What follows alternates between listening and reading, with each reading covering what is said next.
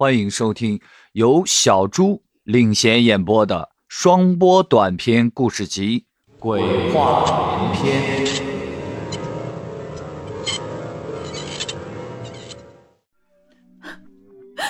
我老公今天扫墓完回来后，就开始发癫痫，羊癫疯那样的。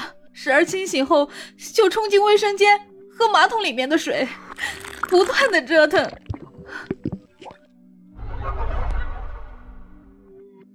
烤火，烤火，烤了好吃啊！烤了好吃，烤了好吃些。不多久，青山老头似是嚼到硬物，呸了一口，吐出一小块人指甲。李小鱼只觉得腹中一片反胃。老头吃完，佝偻着身子站起来，走出去，拖出一口棺材，垂下头，悉悉嗦嗦的在忙活。不多久，手里又抓了一团肉，直接。扔到了火堆里。老妖精了！老妖精了！可不就是我，这混账小子跑到我坟头撒尿不说，还浇了我的香火，断了我的供粮。老婆子，我三年整啊，挨饿受冻，还要被那些野鬼欺负。好不容易我哥哥来看看我。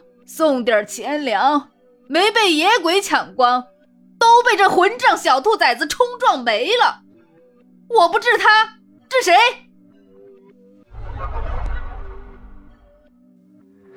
这年头怎么还有人用银子的呀？莫非他根本就看不见他们？大哥。那个老板今天阳寿已到了，我们可是要带着他的魂魄回去交差的，就这样走了，恐怕……可是阎王那边，善有善报，就让我再为他求求情吧。